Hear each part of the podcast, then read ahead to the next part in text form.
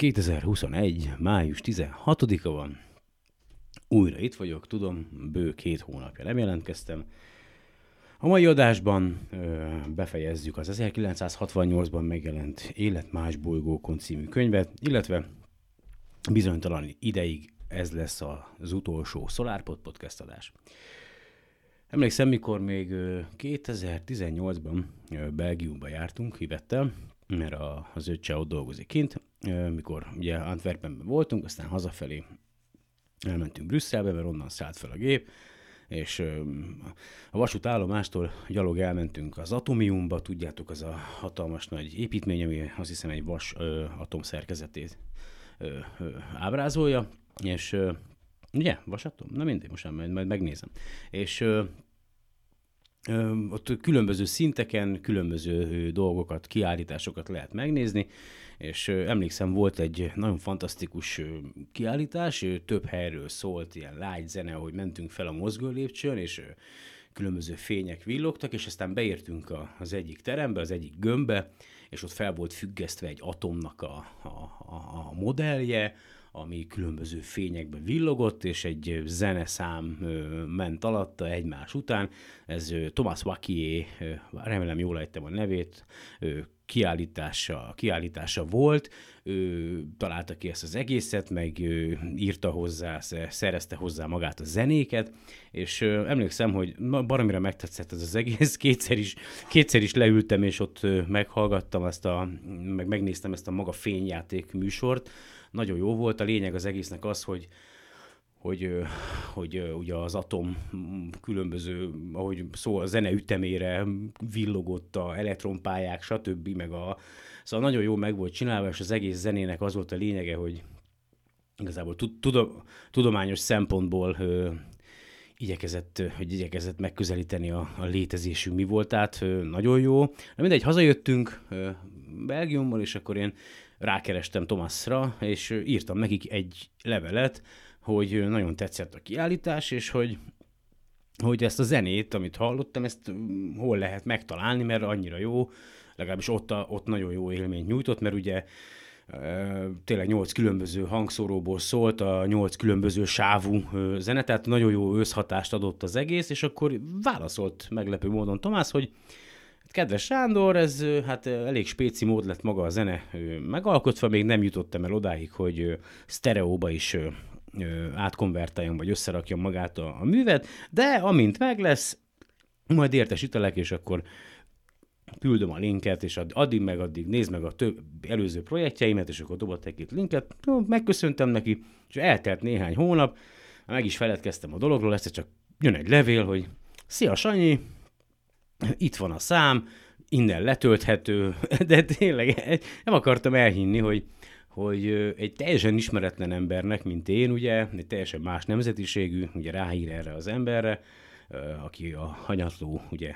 Belgiumban él, és, és, és tehát megígért valamit, hogy először is válaszolt, mert hát egyáltalán miért is kellett volna válaszolnia nekem, aztán megígérte, hogy ahogy megcsinálja, átküldi, és aztán ezt meg is tette. Szóval ez egy, úgy gondolom, hogy egy nagyon fontos emberi tulajdonság, nem ismerem magát az ember ténylegesen, de ezek a gesztusok nagyon sok mindent elárulnak egy emberről, és valószínűleg nagyon kevés, sőt, az eddigi tapasztalataim szerint nagyon kevés ilyen ember él ebben az országban, mindjárt a fejemre szakad Ivett, ahogy átlép a, a pinceajtón, szóval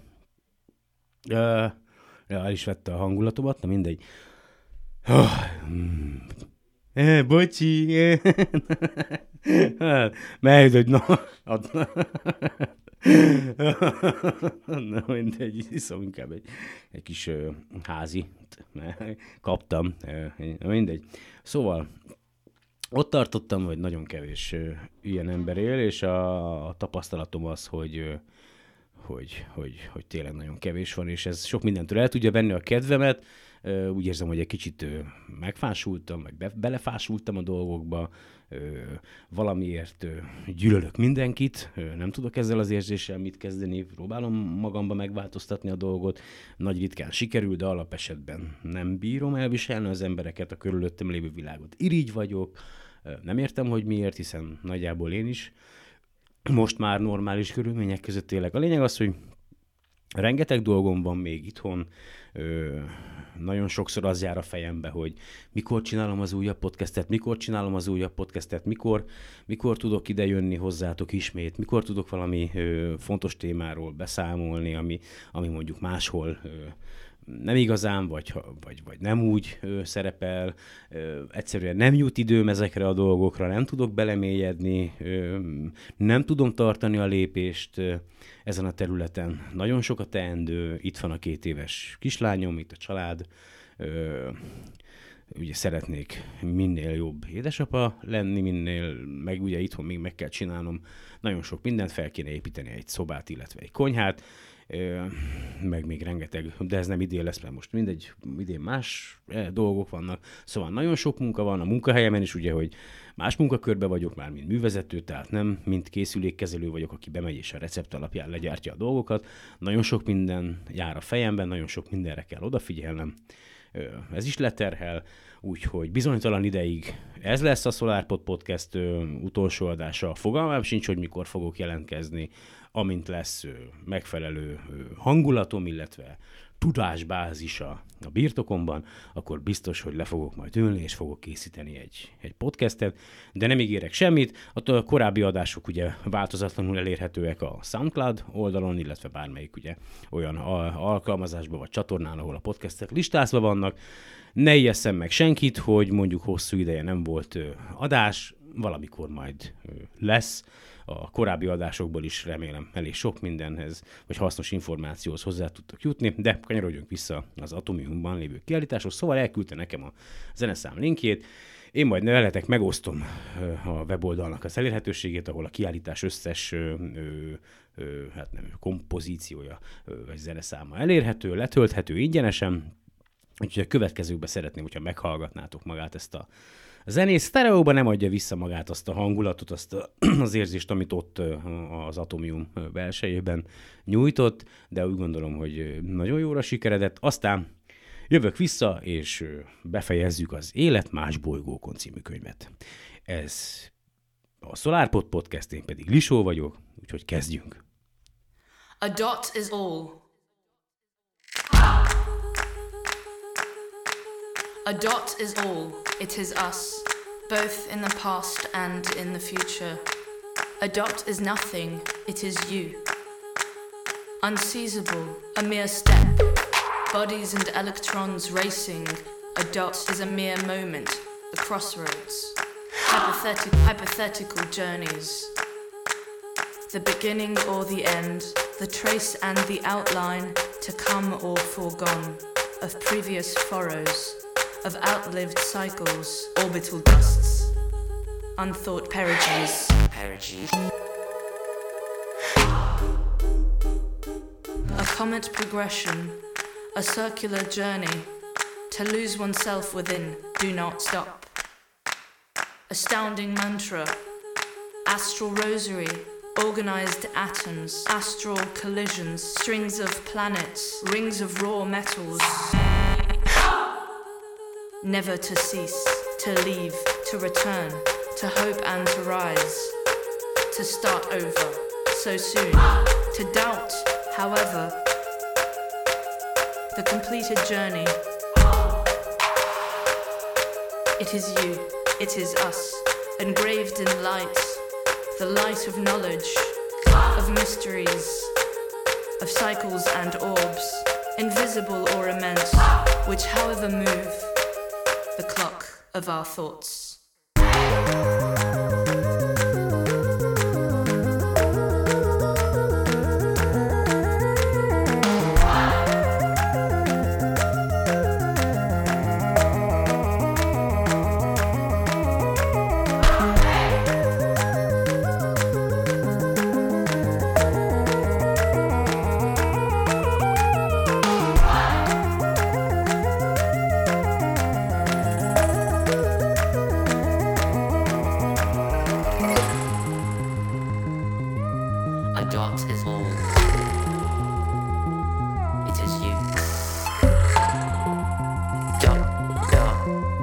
It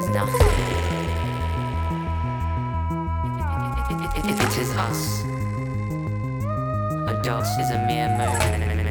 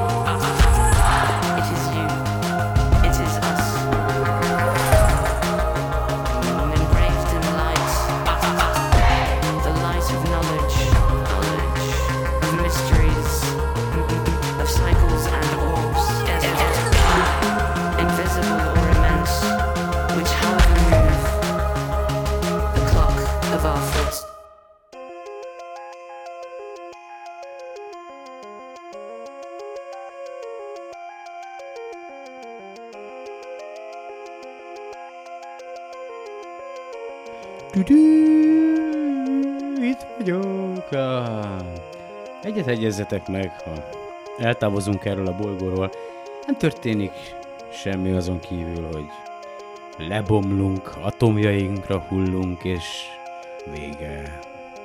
Jelen, legalábbis ez az én véleményem, és ehhez ragaszkodom jelen álláspontban, jelen pillanatban. Úristen, te nem kaptam ezt a nagyon finom házi szilva pálinkát, és már több mint a fele elfogyott. Egyébként nem erős, meg, tehát, hogy ugye itt mm, szoktam ugye szomszéddal iszogatni, aztán ö, mindig, mikor így beleszagolok a, a legtöbb dologba, amit hoz, egy azonnal lezsibbad a fejem, és aztán ugye tegnap pakoltam ki a sufnit, és nagyon sok ilyen régi szerszám volt, ö, amit itt hagyott az előző tulajdonos, feszítőfűrész, kassa, hántolók és gyalú, meg de ezek a, tényleg ezek a régi szerszámok, és akkor felraktam itt a helyi csoportba Facebookon, hogy hát akit érdekel, az jöjjön el, aztán vigyen belőle, amit szeretne. Tudom, hogy sok embernek ez nagyon nagy érték, de én nem akartam ebből pénzt csinálni, csak pusztán úgy gondoltam, hogy aki szeretné, az elviheti. Aztán jött egy fiatal srác a párjával, egy rakás dolgot elvitt, és akkor mondta, hogy mit kérek érte? Mondom, nem kérek semmit.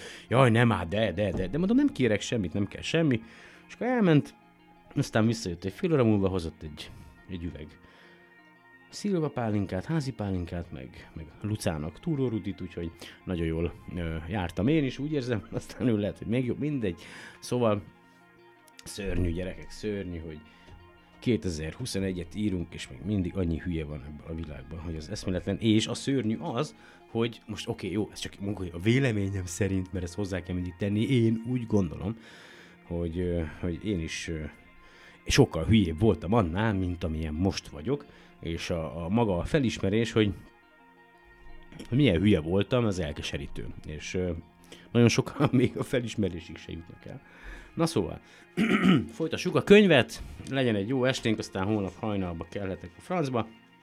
Nincs sok hátra a könyvből, durván 20 oldal. Tart, ameddig tart, én ezt ma fel fogom olvasni nektek. Tényleg befejezem, le kell dobnom ezt a terhet magamról, ez most hülyén hangzik, nem teher vagytok, félre ne értsetek, csak csak uh, szeretném jól csinálni, de nem tudom jól csinálni, szarul meg nem akarom.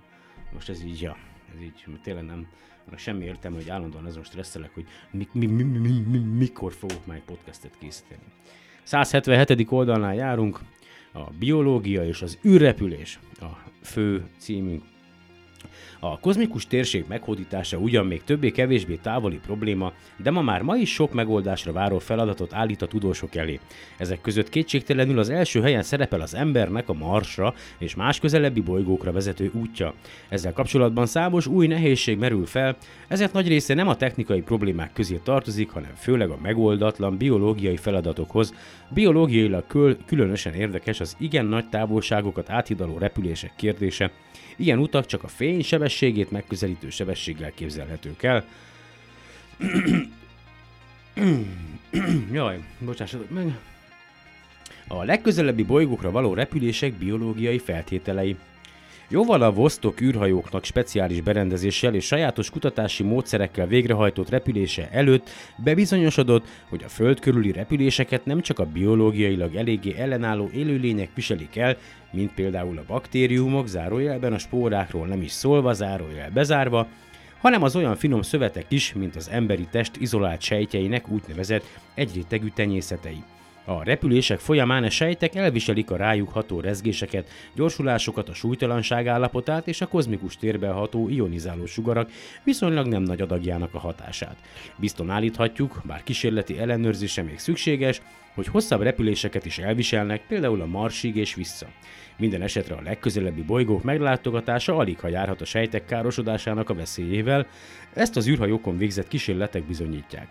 Repülésekről visszatérő sejtek gyakorlatilag semmilyen élettani változáson nem mennek át a Földön maradottakhoz viszonyítva.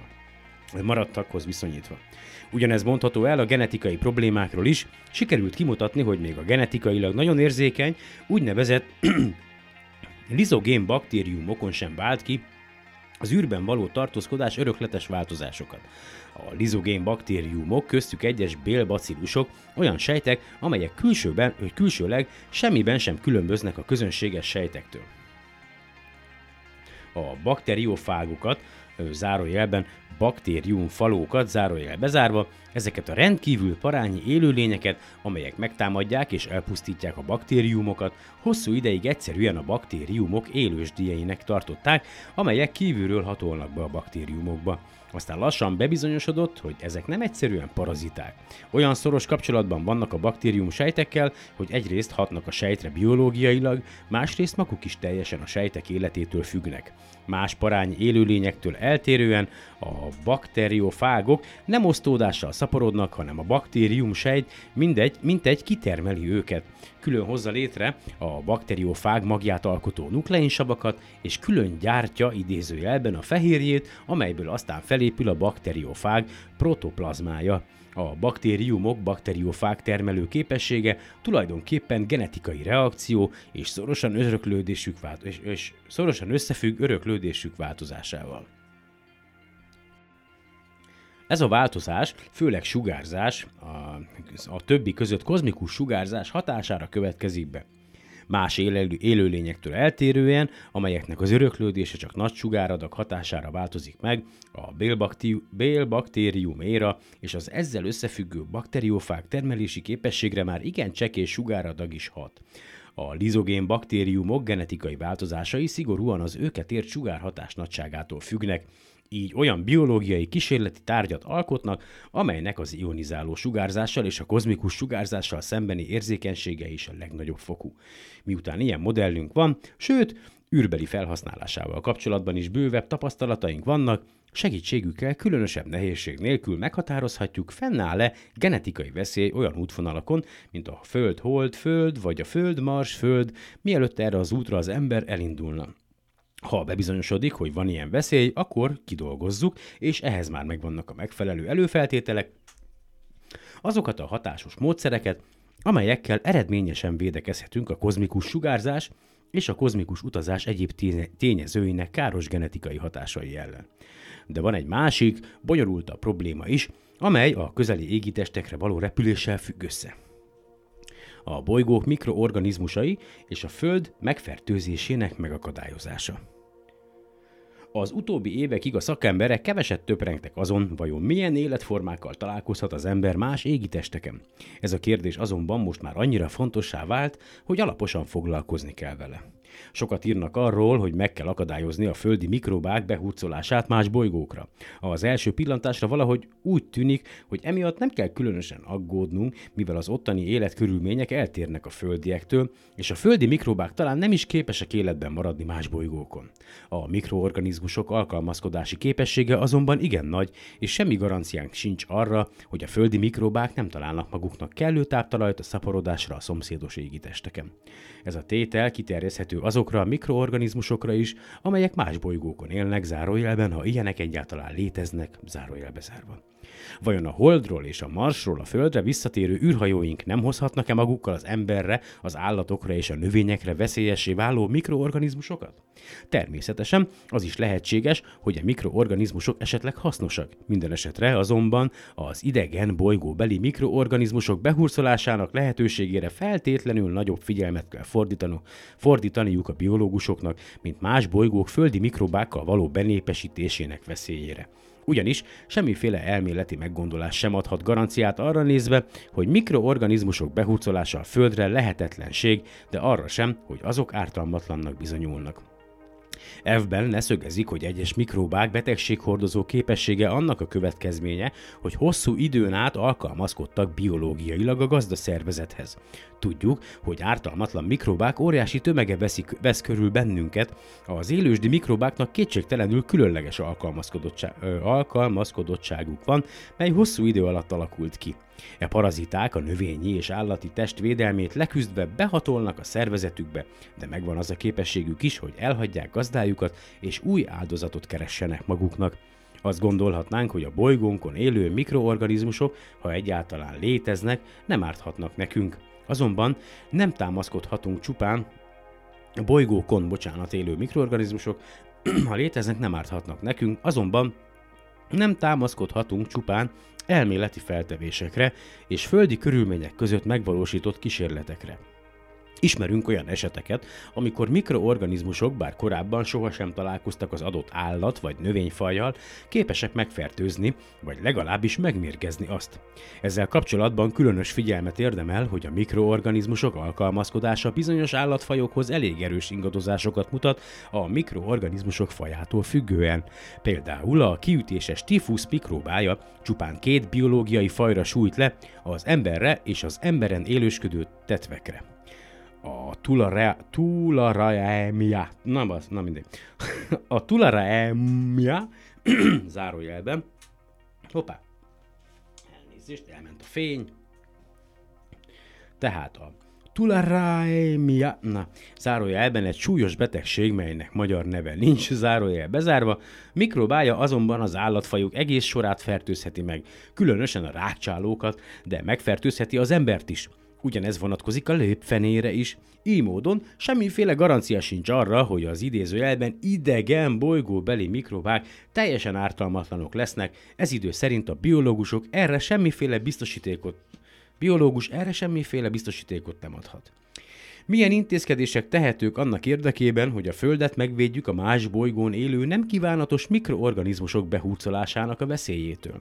Ehhez elsősorban a Hold vagy a Mars felületét kell megvizsgálni, hogy megtudjuk, egyáltalán élnek-e ott mikroorganizmusok, és ha vannak, milyen jellegűek. De hogyan oldjuk meg ezt a feladatot? Nagyon kockázatos lenne arra az időre elodázni ezt a vizsgálatot, amikor majd az ember először veti meg a lábát a bolygó felületén.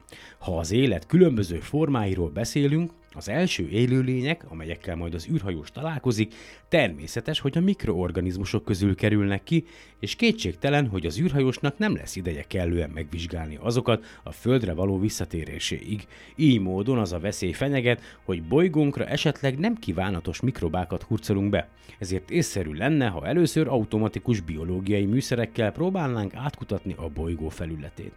Természetesen az elmondottakkal nem merülnek ki a biológiai kutatások feladatai, de az itt érintett kérdések és azoknak a kimondottan orvosi feladatoknak a megoldása, amelyek az űrhajósok táplálkozásának és légzésének biztosításával függnek össze, a lehető legfontosabbak Korunk biológiai, biológusai nem csak el tudják végezni a bolygókra való repülésekhez elengedhetetlenül fontos vizsgálatokat, kutatásokat, hanem már is jelentős mértékben biztosították ehhez a módszereket és a felszerelést.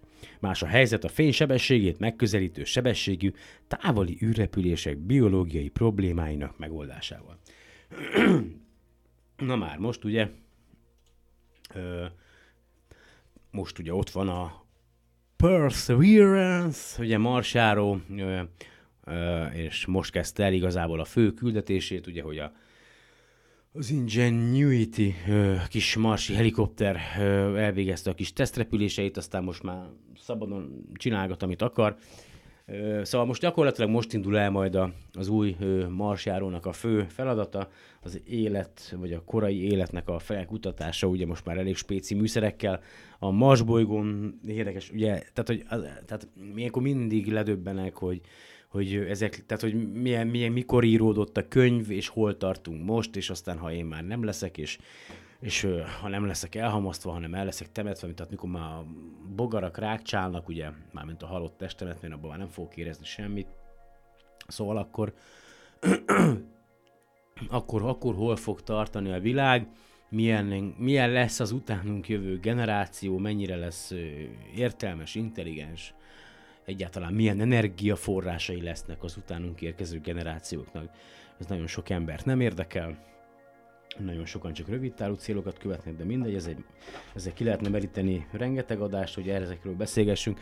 Aztán ugye ott van, hogy a leszálltak a kínaiak is a, a marsra, hurrá, happy end, tényleg rakás kagyfasz a világ, hogyha nyomon követitek az űrkutatási híreket, nem csak az, de mondjuk ha csak az űrkutatási híreket, akkor azt láthatjátok, hogy most meg vannak bolondulva a nemzetek, hogy kinek a nemi szerve nagyobb, most mindenki meg akarja mutatni, hogy ő mekkora fasz a csávó, és elkezdtek versenyezni a, a világűrben is, ami nem feltétlenül rossz, de aztán igen, de a technológiai fejlődés szempontjából meg nem.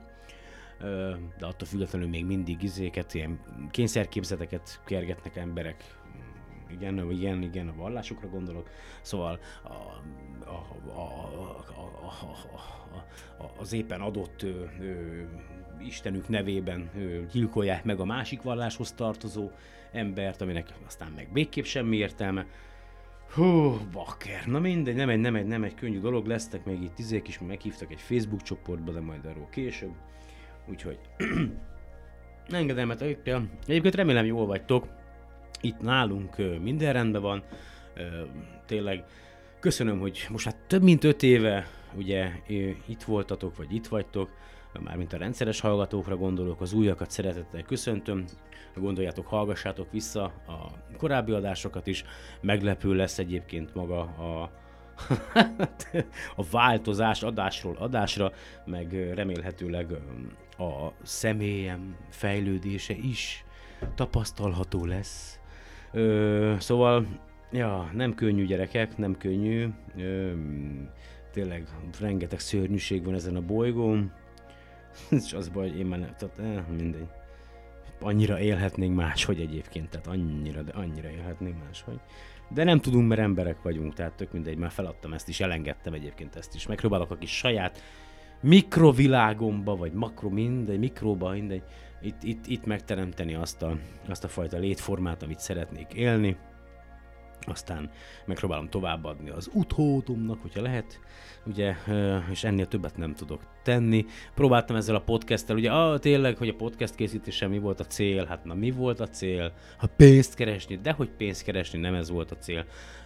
El akart, emlékszem, hogy amikor elkezdtem 5 éve ezt az egészet, akkor még, akkor még egyáltalán, végülis az a Szertár podcast együtt kezdtük el, ugye ő sokkal népszerűbb, sőt, mostani, minden nem is akarok a népszerűségbe belemenni, a lényeg az, hogy a én podcastem a legkevésbé népszerűbb, és ez, ez több összetevős a dolog.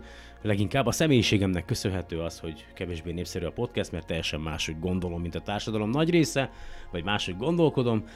Nyers vagyok, tudom,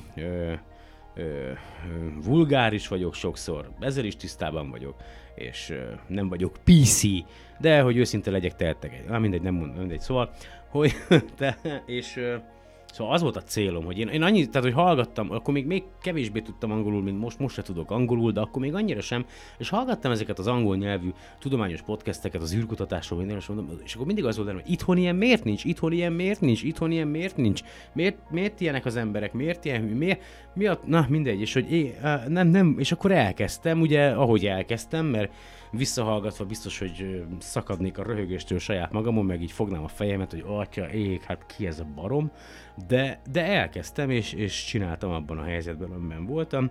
Most már más a helyzet. Tényleg köszönöm, hogy itt voltatok. Emlékszem, mikor még azon nyafogtam, hogy jaj, csak 30 meghallgatásom volt, és aztán valaki rám írt, hogy nem tudom, mit aggódsz egyetemi dékánnak nem ülnek be ennyien az órájára, mármint, hogy van olyan, akinek nem ülnek be ennyien az órájára, úgyhogy igazából fogjam be a számot, örüljek neki, hogy 30-an hallgatják a, a hülyeségeimet. Hát egyébként is tényleg örülök neki, és pont ezért ültem ma este is le, meg már tényleg őrültem magamat, hogy hogyan tovább, mert felelősséggel tartozom értetek, meg azokért is, akik majd egyszer ismét, meg, vagy valamikor meghallgatják ezt az egészet, és csak szeretném, hogyha tudnátok, hogy nem azért nem mm, csinálom rendszeresen, mert nem szeretném, vagy nem akarom, hanem egyszerűen tele van a fejem mindennel, kötelességeim vannak, és ez már nem fér bele. Tehát még a csillagászkodás se fér bele mostanában, tényleg csak a munka van, mire oda kerülne a, a dolog, hogy este van, és akkor ki lehetne menni, addigra én már hullafáradt vagyok, és alszom. Szóval, na mindegy. Ö, a egészségetekre. A fényt megközelítő sebességű, jó, ez volt, távoli űrrepülések biológiai feltételei. Nemrég még úgy tűnt, hogy a fényt megközelítő sebességű űrrepülések annyira a távoli jövő problémái, hogy a biológusnak nem kell sietnie a velük összefüggő kérdések megvizsgálásával. Az űrrepülés azonban olyan gyorsan fejlődik, hát azóta se fejlődött odáig, Szóval az űrrepülés olyan gyorsan fejlődik, a távoli űrutak biológiai biztosításának feladatai pedig annyira bonyolultak, hogy a biológusok könnyen lekéshetnek, ha a megfelelő problémák kutatásához már most nem fognak hozzá.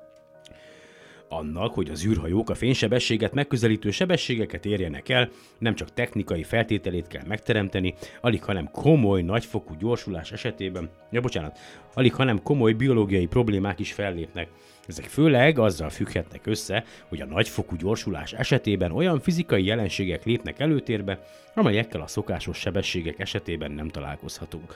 A rakéta gyorsulásának ideje vagyis az az idő, amely a starttól az egyenletes sebességű haladás eléréséig tart, kétségtelenül hosszú, és így módon az élő szervezetnek hosszú ideig kell elviselnie ezeket a hatásokat. Igaz, hogy ez már a Föld gravitációs terén kívül történik. Az sincs kizárva, hogy bizonyos sebesség küszöb elhagyása után jelentkezhet az élő sejtek óriás molekuláit alkotó atomok tömegének megnövekedése. Zárójelben a relativitás elmélet egyik tétele, hogy a tömeg nagyobb lesz a sebesség növekedésével, és a tömegnövekedés a fénysebesség közelében már akkora, hogy azt mindig számításba kell venni. Zárójelbe zárva. Hogyan tükröződik ez a molekulák anyagcsere folyamataiban?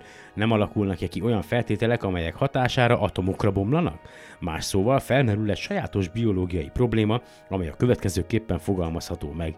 Lehetséges-e az élet, ha a rendszer hosszú ideig áll, nagyfokú gyorsulás hatása alatt, vagy a fénysebességet megközelítő sebességgel mozog? A fizikusok talán azt felelik erre a kérdésre, ez a tényező nem változtatja meg az eleven molekulák szerkezetét és az atomok kölcsönhatását ezeken belül, és így módon ez a probléma elesik. De ehhez bizonyítékokra volna szükség. Természetesen arra is gondolni kell, hogy vajon ez a probléma nem oldható-e meg kísérletileg. E kísérletek biológiai részét már ma is megoldhatjuk, ha olyan rakétáink lennének, amelyek a fényt megközelítő sebességgel száguldanak, és sikerülne a Földön rádiójelzéseiket felfogni, a bioelemeket felhasználhatnánk a feladat megoldására.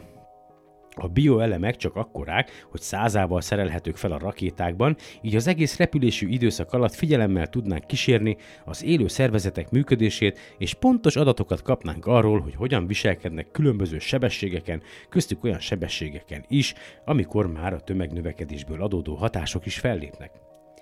A relativitás elmélet biológiai bizonyítási lehetősége.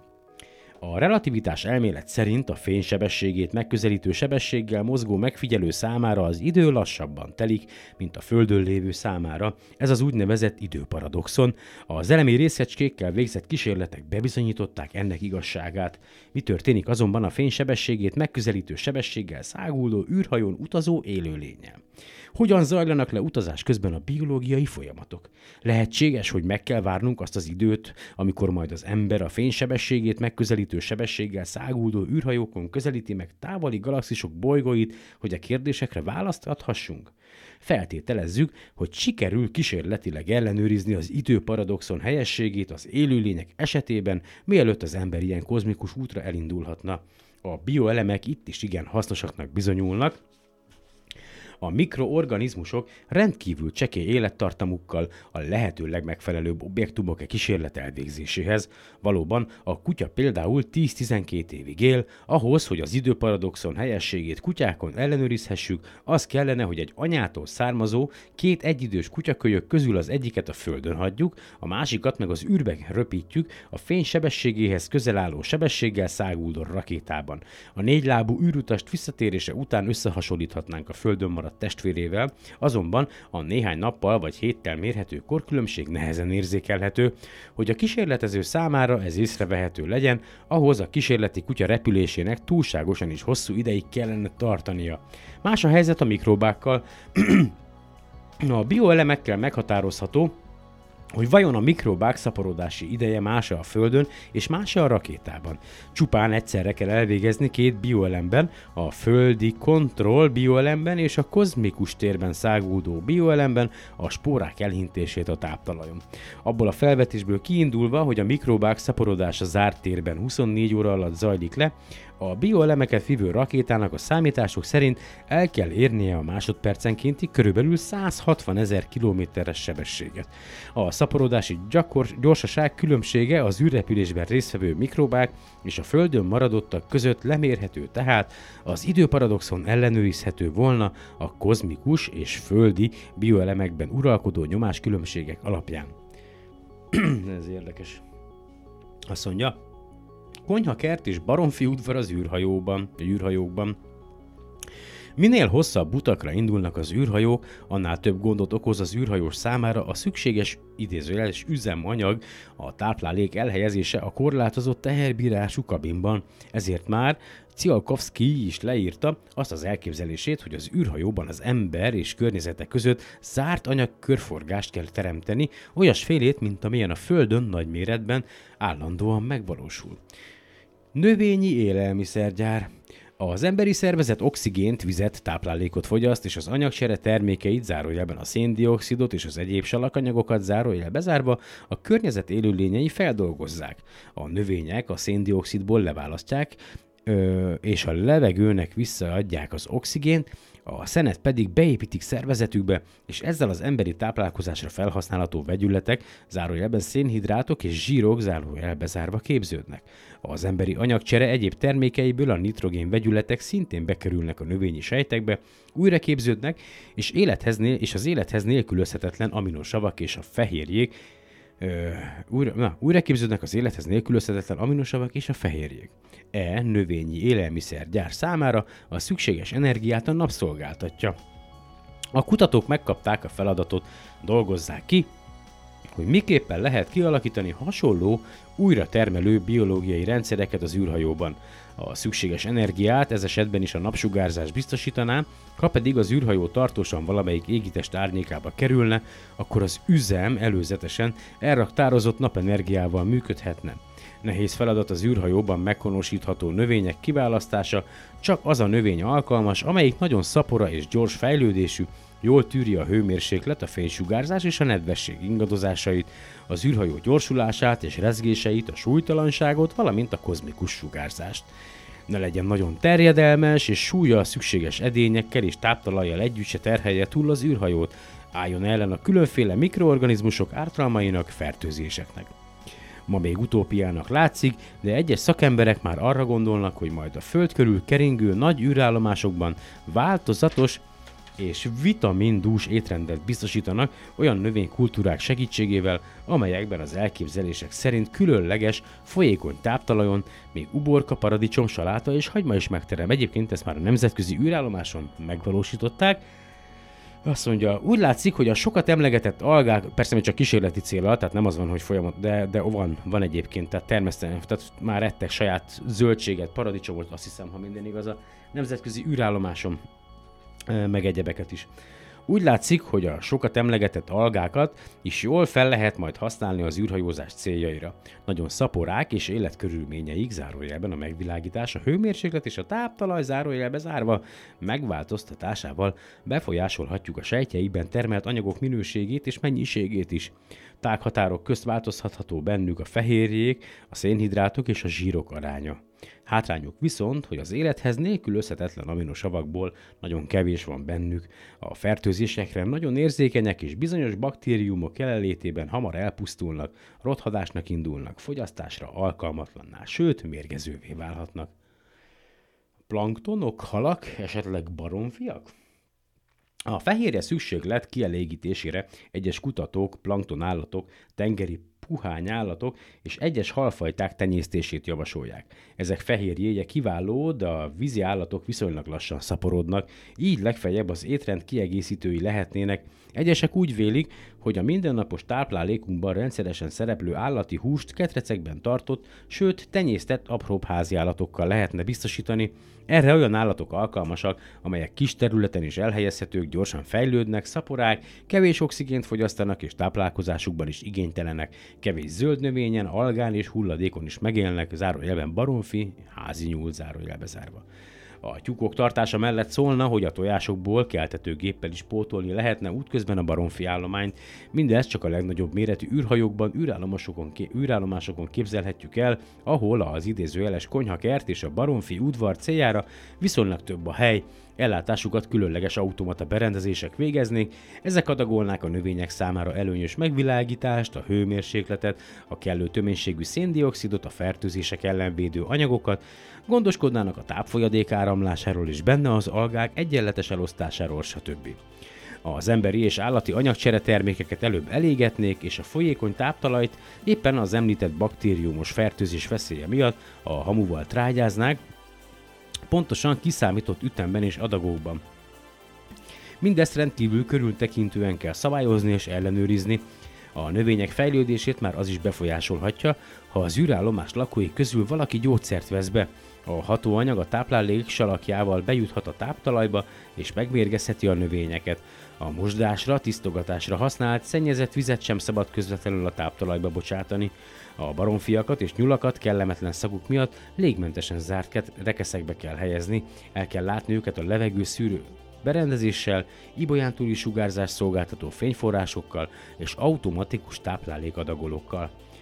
Számosan dolgoznak azon, hogy táplálékot, tiszta és egészséges ivóvizet, elegendő oxigént biztosítsanak az űrhajósoknak, a konyhakert és a baromfi udvar termékeit oxigén nélkül működő elektromos infrasugárzó tűzhelyen alakítanák ízletes táplálékká. Hú, mennyit olvasni? Mert hány oldal van még? Igen, jó. Na. Azt mondja. 43. Mit lát az űrhajós? Ja, mit lát az űrhajós? Egy idegen űrhajós? Hmm aki megérkezik a földre, és ufóként repked ide-oda, a fizikai törvényeket kiátszva, ugye? Hú, gyerekek, őrület. Meghívtak egy Facebook csoportba, az a neve, hogy UFók és a világegyetem titkai, és, és húha, tehát tényleg, szóval szörnyű, na itt, itt, itt, jön, itt jön vissza az a kép, hogy belegondolok, hogy mennyire hülye voltam, amikor felnéztem az égre, és láttam egy mozgó fénypöttyöt, vagy kettőt egymás mellett, és aztán egyből írtam a izének, a nem tudom melyik csillagászati megfigyelőhelynek, hogy ekkor és ekkor ezt láttam, mi lehet az? És ez tényleg megtörtént, tényleg írtam, öt évvel ezelőtt, esküszöm nektek, és aztán persze nem válaszoltak, hát miért válaszolnának, most így visszagondolva, de tökre megértem, hogy miért nem válaszoltak, hiszen francos műhold volt, ami kettő ment egymás mellett, azok az úgynevezett Iker műholdak, ezekre szépen lassan a, a podcast készítése közben, ugye én magam is rájöttem, szörnyű, és ez csak nem mondom, hogy öt év kellett, de legyen mondjuk, hogy öt év kellett, hogy, hogy ennyit változzak, ennyit változzon a gondolkodásmódom, és hogy ennyire, hú, ja, nem tudok erre mit mondani nem tudom, remélem, hogy majd túljutok ezen is, bár ez már elég régóta tart, szóval mindegy, meghívtak egy ilyen ebbe a csoportba, de hát őrület, ami ott van. Na mindegy, elolvasom a csoport névegyét, hogy egy kicsit megszakítsuk itt a monoton könyvolvasást. Kedves csoporttagok, moderátor, illetve admin letiltása tilos. Ha valaki mégis kényszert érez erre, azonnal örökös kizárásra kerül a csoportból. Ez a csoport azért jött létre, hogy az UFO-k, a Földön kívüliek, a világegyetem és a csillagászat iránt érdeklődők számára helyet biztosítson. Szívesen fogadjuk a saját forrásból vagy az interneten talált a témához illő posztokat, az ezekhez kapcsolódó civilizált vitákat, beszélgetéseket, azért, hogy a csoport mindenki számára zavartalan hely legyen, néhány szabályt kérünk betartani.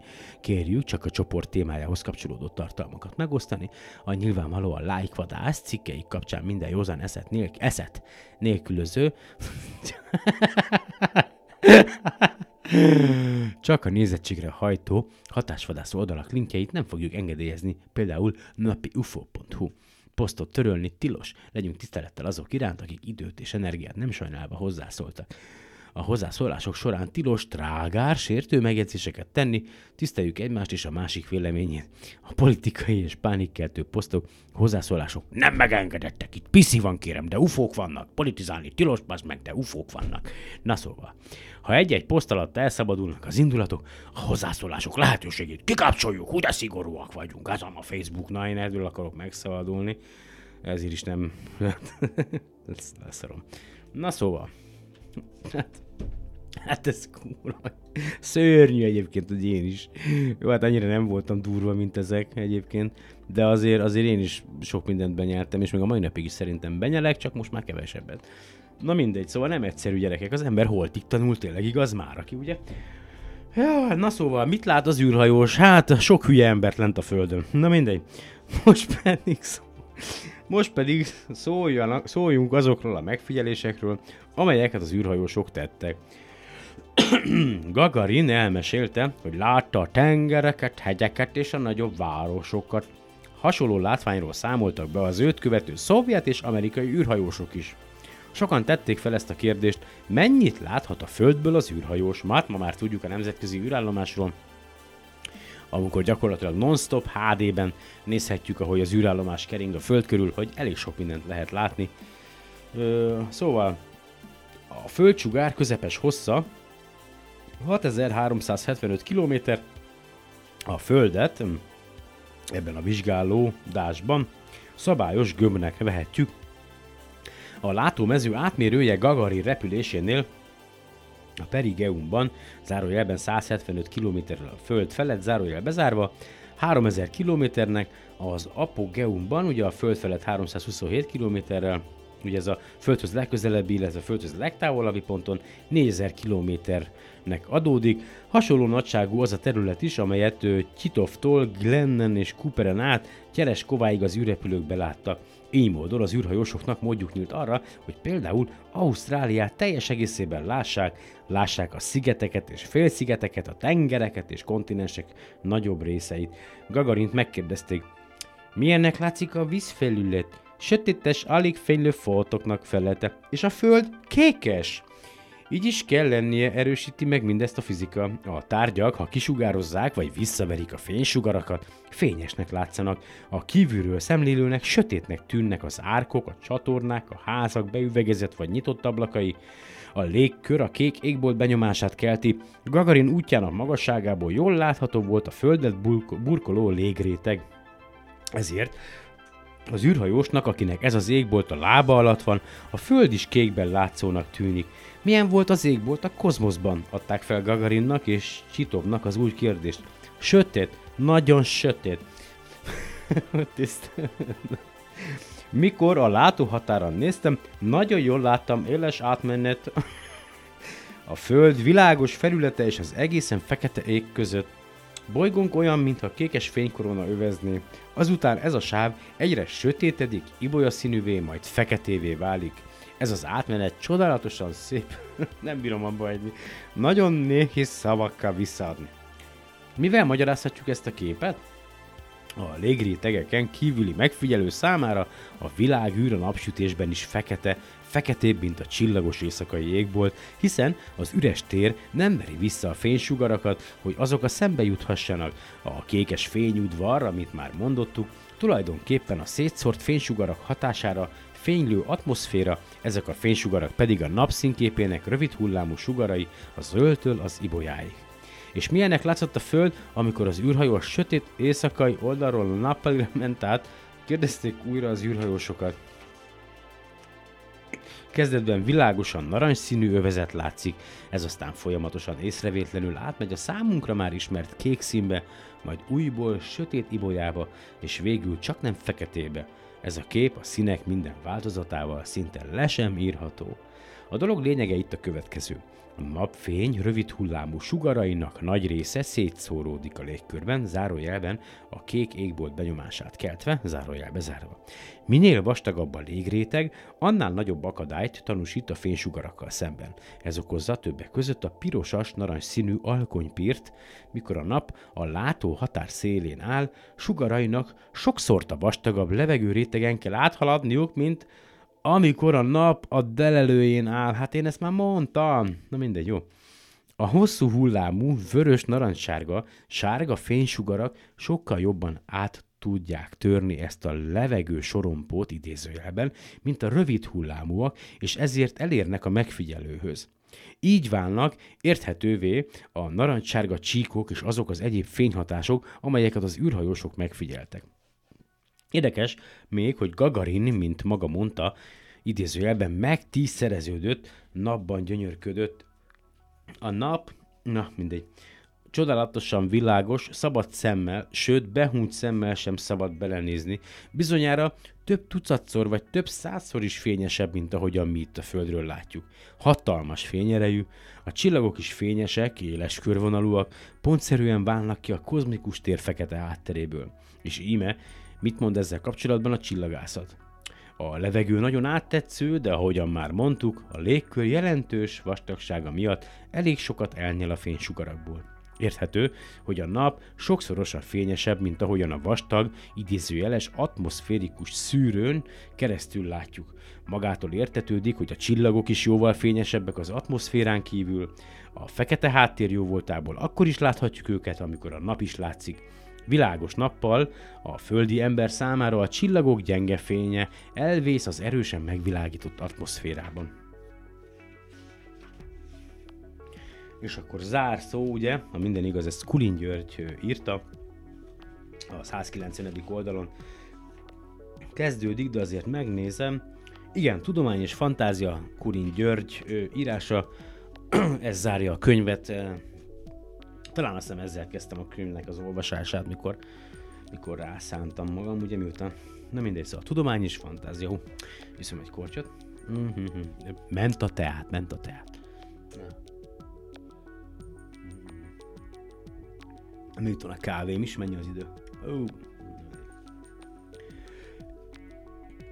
A fantázia már sokszor nyitott szabadabb utat a tudomány számára, de a fantáziát sok, eset, sok esetben korlátozta a tudomány.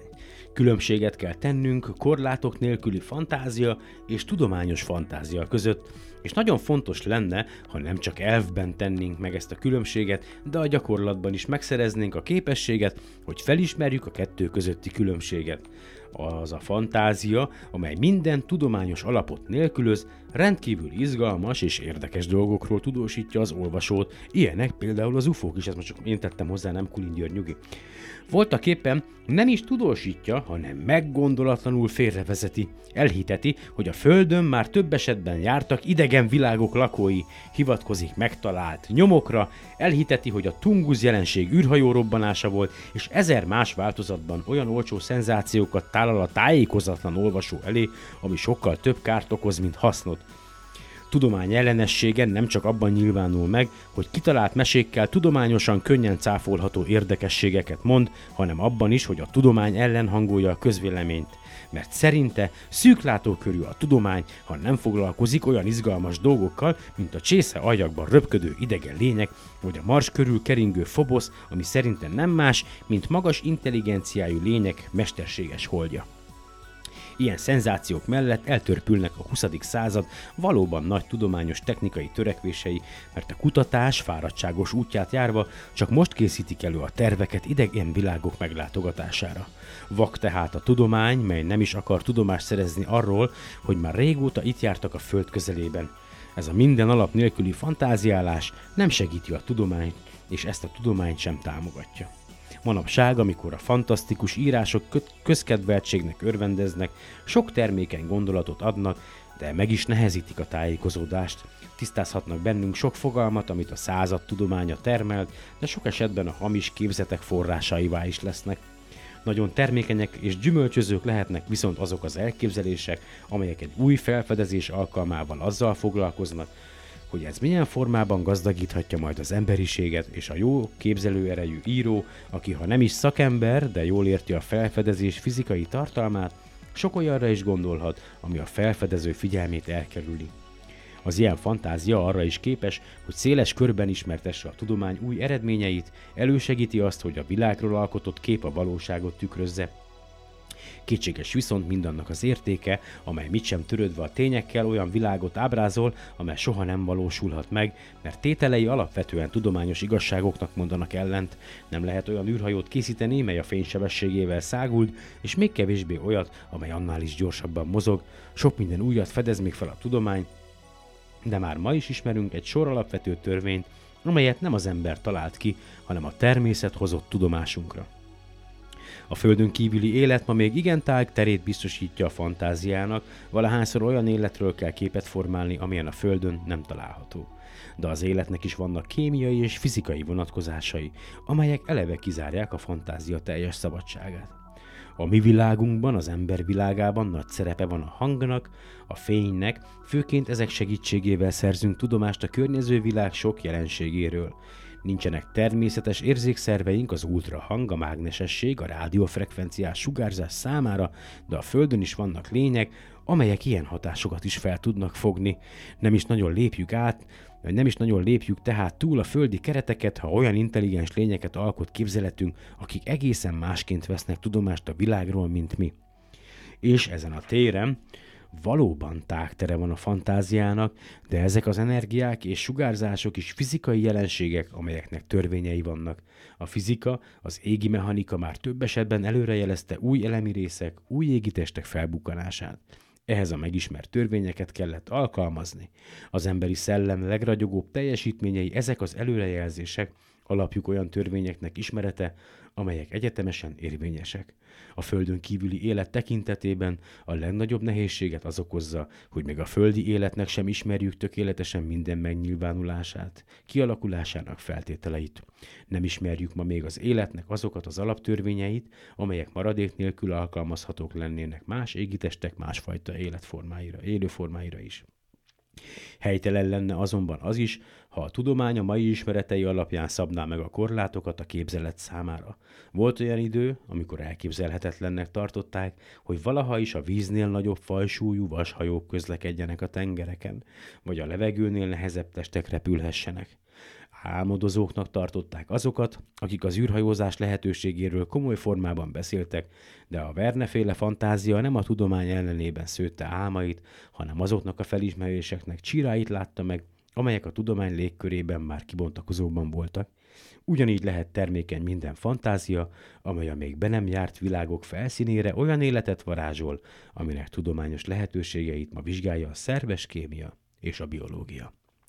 Hát végére értünk, és ez egy tökéletes zárszó, nem gyerekek? Ez egy, ez egy tökéletes, fantasztikus, hihetetlen ember lehetett Kulin György egyébként.